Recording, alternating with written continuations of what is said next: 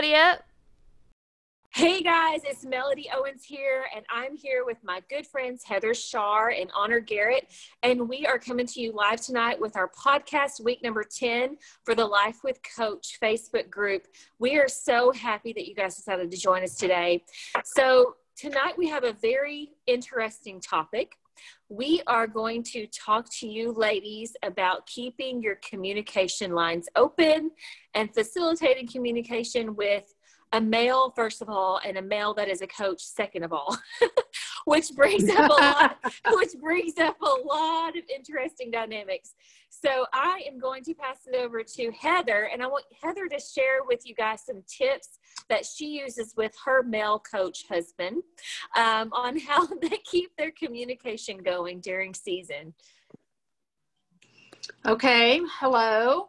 Um at first it was terrible. I mean paul and i never were really on the same page. I, I want to say like the first two years it was rough. And so we finally figured out we would you know week on sundays put stuff on the calendar. We would always fill it out.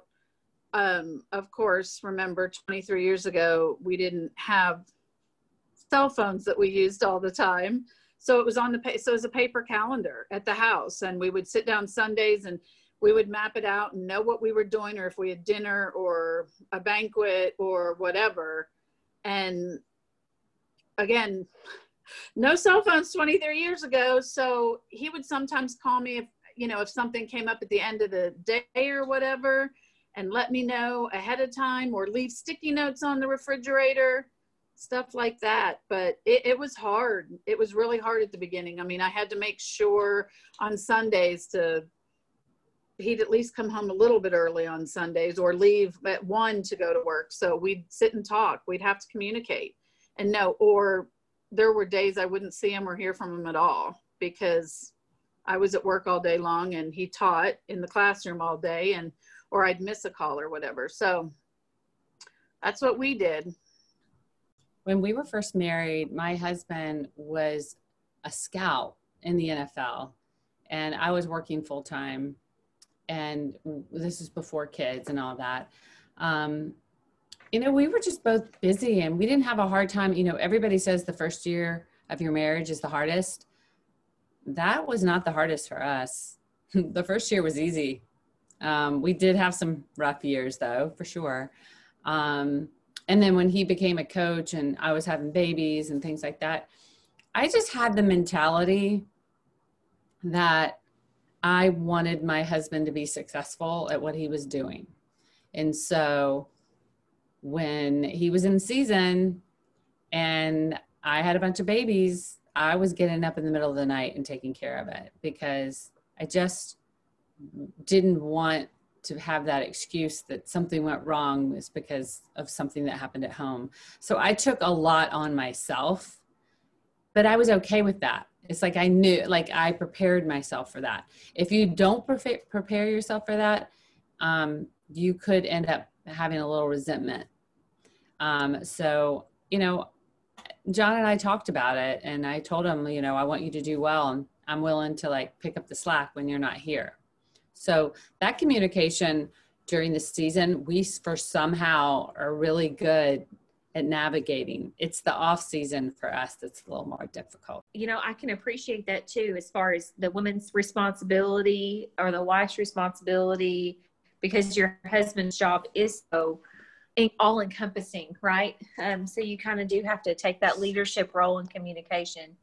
Um, can you guys still hear me okay? For those of you guys listening to the podcast later, my internet is horrible because you guys know I live in Arkansas and our Wi-Fi is terrible. So if I go and skip out or whatever, I'm so sorry, ladies. But um, yeah, so you know, my husband, my husband and I, we've been married for 15 years, and I'm kind of like honor as far as bearing the brunt of scheduling things and making sure the calendar gets accomplished. Um, now, as far as the, the keys that Heather mentioned, as far as having a family calendar, um, and sharing what's on it, I'd make sure that I do with my husband so he kind of knows what's going on. But the truth is, he's not responsible for much that happens on the family calendar anyway, unless it's unless it's like a birthday, right? And you know, some people were telling me that they use an app called um, Calen- Calendly or Calen- Calendly. Have you guys heard of that? It's an online scheduler kind of thing, and you can link different emails to it. Has anybody heard of that? I, I know of it because of because of the business I have.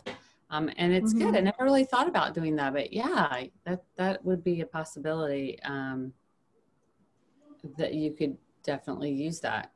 Um, mm-hmm. You could use no, your no. Google calendar. Paul and I are old school, and we're staying old school. I don't want to. nope. We um, someone uh, recommended that we use an app online and you know on our phones or whatever and we're like no calendar works well for us. I mean we did it the first 14 13 years of our marriage. You know it's not broke don't fix it right? Yeah for sure. Well i've even resigned myself at late at night. I know that i won't receive i won't receive his response because i'll be asleep. And so i'll have to tell my husband if the alarm is on our on our house. so I don't want him to set the alarm off. So I'll leave I'll leave this big sticky note on the front door saying the alarm is on, turn it off. I know oh. I know even if he takes back, he's not I'm not gonna see it, he's not gonna see it. So I just leave him these big notes around the house so we don't call the police at, at 3 a.m. because you know how awful would that be?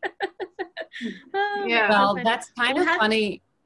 Oh, I'm sorry. Go ahead. I was going to say it's really no, no, funny no. that you're talking about post-it notes because when my husband was early in his his coaching career and sometimes and he was the grunt you know he's the one the quality control guy and he's working till three in the morning.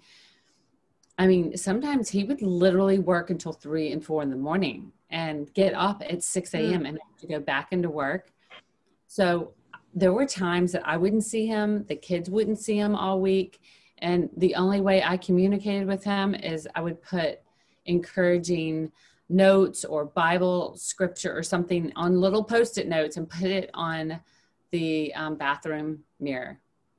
And that was our That's way. So sweet. That's so sweet. Or little notes in the truck. I, I sometimes, when I'm being very thoughtful and wife of the year, I'll think of, oh, I need to leave him a note in the truck so he can see it when he leaves. But I need to remember to do that more. I think that's so important because the truth is, I know you ladies and some of our sisters on, on Facebook have mentioned this before. It's annoying sometimes when they won't respond to your text, or you think, oh my gosh, if I was on the side of the road and I really needed help, he's not going to answer his phone if it's during practice. So, um, you know, sometimes you have to take that initiative and leave leave those thoughtful, loving notes because it doesn't all need to be about business either. So, how do you guys deal with the non communication? Like sometimes coaches shut down if you know they're stressed out or they're tired or you know i know some of the wives have posted on there how do you deal how do you I am I still here? Sometimes the internet's crazy. Okay, so how do you deal with your coaches not responding, just in general, even if yours has not had that problem with you guys? What would you say to our sisters out there who get really frustrated with their coach not communicating with them in a timely manner? Uh, I don't. I, I guess just tell them that I don't know any other way to do it. I mean, it, Paul taught classes, so he was in class. There's no way if I would have messaged him during the day that he would have been able to get right back to me. I mean, we used to text and when it became available, and I wouldn't expect him to text me until later. So I don't know. I guess talk to him and ask him what's the best time to text him if they need to tell you or call because Paul would be available. I always knew Paul's lunch schedule. So when he was in mm-hmm. the office, but it took a lot on my part too because I had to write his schedule down because it changes if you have AB days or whatever. But um, I don't know. I guess just talk and figure out the best thing between the both of you because there could be a lot of screaming and yelling if someone doesn't get back quick enough. I never expected Paul to get back to me though. Is that bad? Yeah. no, and I don't either. And I, but I feel like that's my personality though. But I know some sisters out there are very, you know, they want to know that communication is their love language, right? And mm-hmm. words mean a lot to them. And so they prob- they probably need that a little bit more their dynamics in their relationship and on what would you give as advice to them that are frustrated with their husbands not talking to them as much as they feel like they should or and i feel like this might be an issue even outside the coaching arena you know yeah it might for, just well, be a male problem. well you know my husband's always been pretty good at communicating um, however with four children you know when i want to get in touch with him i want him to be available and so uh, especially because if I'm calling him, it's usually because you know somebody fell and cracked their head, and we need to go to the, you know, and I I'm like, you know, something bad could be happening, and you're not answering my, the phone. If I call you like five times, and you see that on your phone, please call me. But yeah. um, what we've ended up doing is, I have the DFO, I have other, you know, or an assistant coach's number or a secretary's number. So if you know somebody who I know who could just grab him and go, you need to call your you need to call your wife. Um, and obviously, I'm not going to do that about nothing. But yeah. but I I said because we have so many children, because things can happen, I need to be able to get in touch with you immediately. And if it's not you, who's the next best person that could get in touch with you? But for the most part, the regular stuff, um, I don't get upset about it except for dinner. Like if he's supposed to be home at a certain time for dinner and then I go to the, all the trouble to make it and then he doesn't call me to tell me that he's got something and he's going to be two hours late. Just kind of, it's, it's, I just think it's disrespectful. You, you don't have to just, just shoot me a text, honey, I can't be home for two more hours, you know, just so we know. So, so we're pretty good at communicating because we both want to. And if we're not answering each other, then we put the little cricket emoji. like, so my husband either says, when I don't answer him, he either does the cricket, like, okay, nobody's answering, or he'll say, Are you stuck under something heavy? and can't yes. get So we try to make it funny. Have set proper expectations. Yeah, well, and you set expectations too. I mean, you can't. You have to honestly, as a woman and as a wife and a coach's wife, you have to quell your sometimes your expectation them to answer every every text. It's not all important and it doesn't have to be dealt with immediately. And you need to, I like that you set up the expectations that if I'm calling you in the middle of the day when I know you're busy, it's because it's important. It's not because I'm just saying hello and how's the weather, yeah.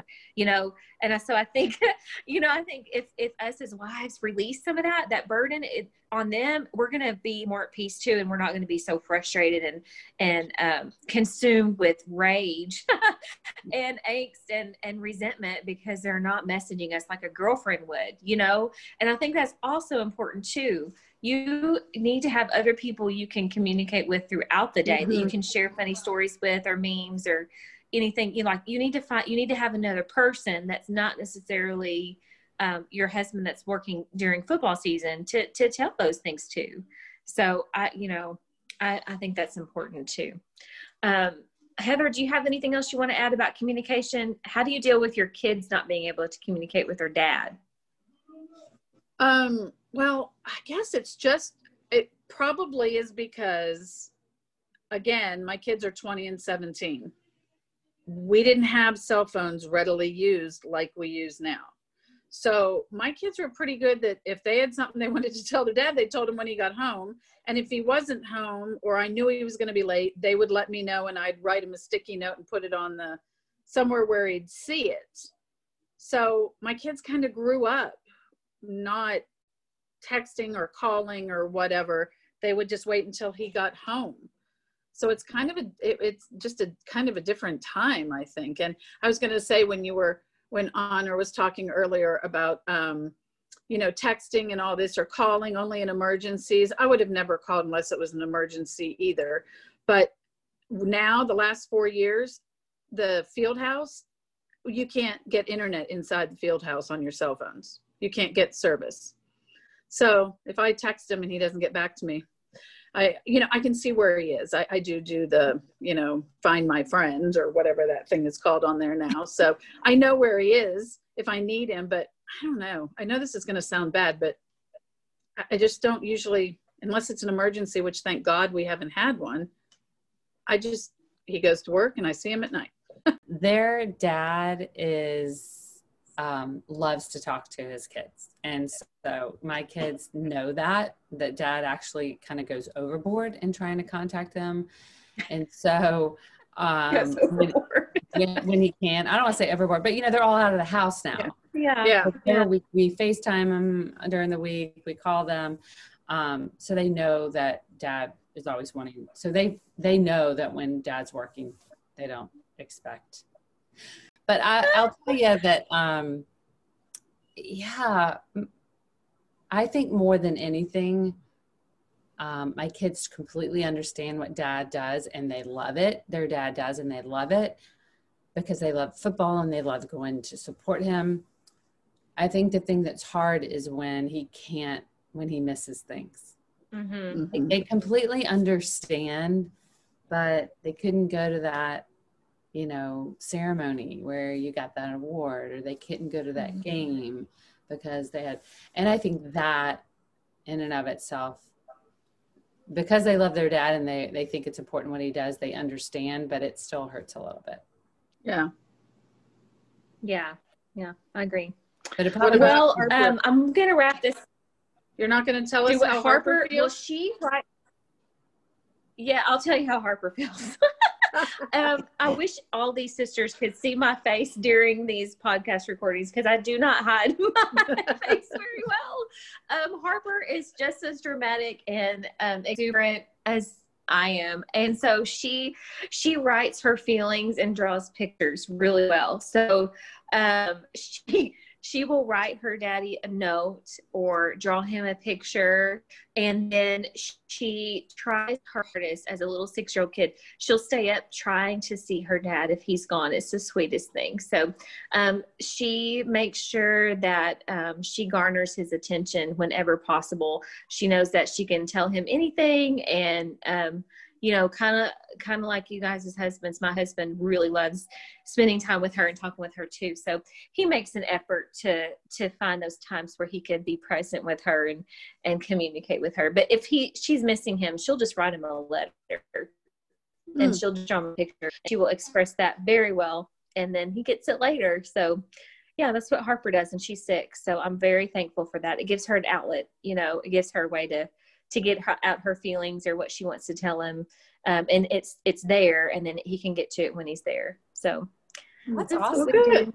Yeah, yeah, and I'm very glad for that because it is hard. It's hard for little little kids to understand, you know, um, where daddy is. Why can't I call and FaceTime him, or you know, whatever whatever the case may be. But I think we gave the girls and ladies some really good stuff. Really do, and I appreciate you guys' uh, your guys' value that you guys uh, presented tonight on communication strategies. Um, I'll wrap this up by saying that I want to encourage all of our sisters to find a way, make it happen, and instigate the communication and foster it in any way you can. Um, it's important and it's the key to making sure nobody lost. So make Yeah. sure you you guys get everything. Yeah, I mean, can you imagine losing your kid because you don't know who's picking them up from school? I'm not saying that's happened to me. I'm just saying. Uh, but anyway, Saying for a friend, right? I'm just saying. I'm just saying the school secretary didn't call me today. I'm just saying. She did. Oh my gosh. But anyway, thank you guys for hopping on tonight and listening to our podcast week 10 on communication. If you guys have an idea that you want us to talk about, please go to the Facebook page and let us know. We would love to engage with you and interact. We encourage you guys to hop on and, and chat with us anytime. We're here for you. And with that, this calls an official wrap. Bye. ladies.